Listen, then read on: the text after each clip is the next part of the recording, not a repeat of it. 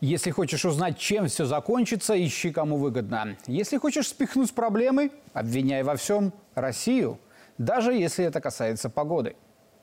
Евросоюз не перестает удивлять. Там уже договорились до того, что во всех, ну буквально во всех бедах, их бедах виноват Кремль. И ладно бы это заявлял какой-то недалекий эксперт или политик ради хайпа. Но когда эти слова произносит Урсула фон дер Ляйен, впору звать санитаров – я, Анатолий Занкович, дополним тему евроабсурда.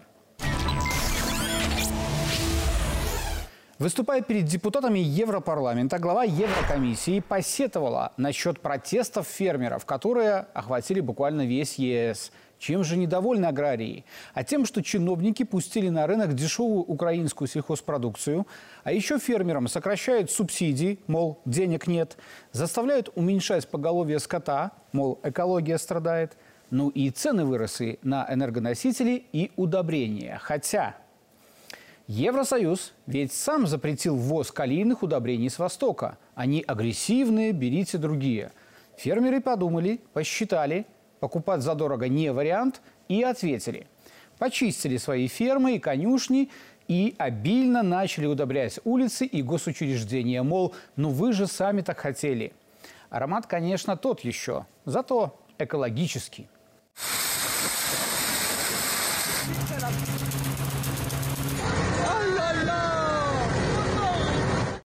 И вот Урсула высказалась. Нет, фермеров она не обидела, они не виноваты, дальновидно, это же избиратели. И еврочиновников не коснулась. Ну как же своих-то бить? На все проблемы разом находчивая фон дер нашла один ответ. Во всем виновата Россия. С тех пор, как заседает Европейский совет, фермеры выходят на улицы по всей Европе. Многие из них чувствуют себя загнанными в угол. Фермеры первыми ощущают на себе последствия изменения климата. Наводнения и засухи уничтожили посевы и поставили под угрозу домашний скот. Аграрии ощущают последствия развязанного Россией конфликта, инфляцию, рост цен на энергоносители и удобрения.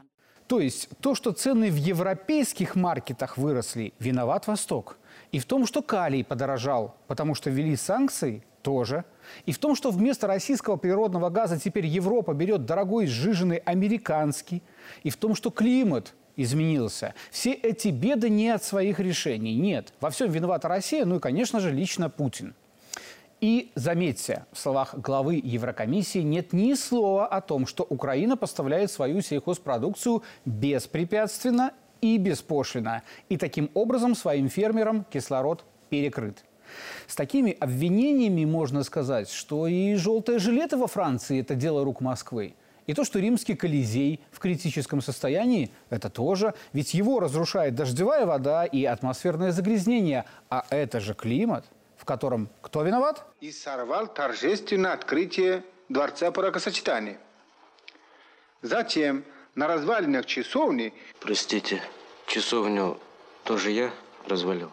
И вот вопрос. Так кто тогда Северный поток взорвал? Может, тоже Россия? Ну а что, почему нет? Вот Швеция сегодня заявила, что прекращает расследование по взрывам. Мол, это не их юрисдикция. И Дания тоже умыла руки. Осталась Германия, но там сейчас посмотрит на реакцию общества и потихоньку тоже дело сольют. Ведь иногда проще специально провалить свои расследования, чем обнародовать истинные данные. Ищи, кому выгодно. Или ищи Россию. Перевести стрелки, свалить на кого-то другого – это же так просто. Только на кого рассчитано?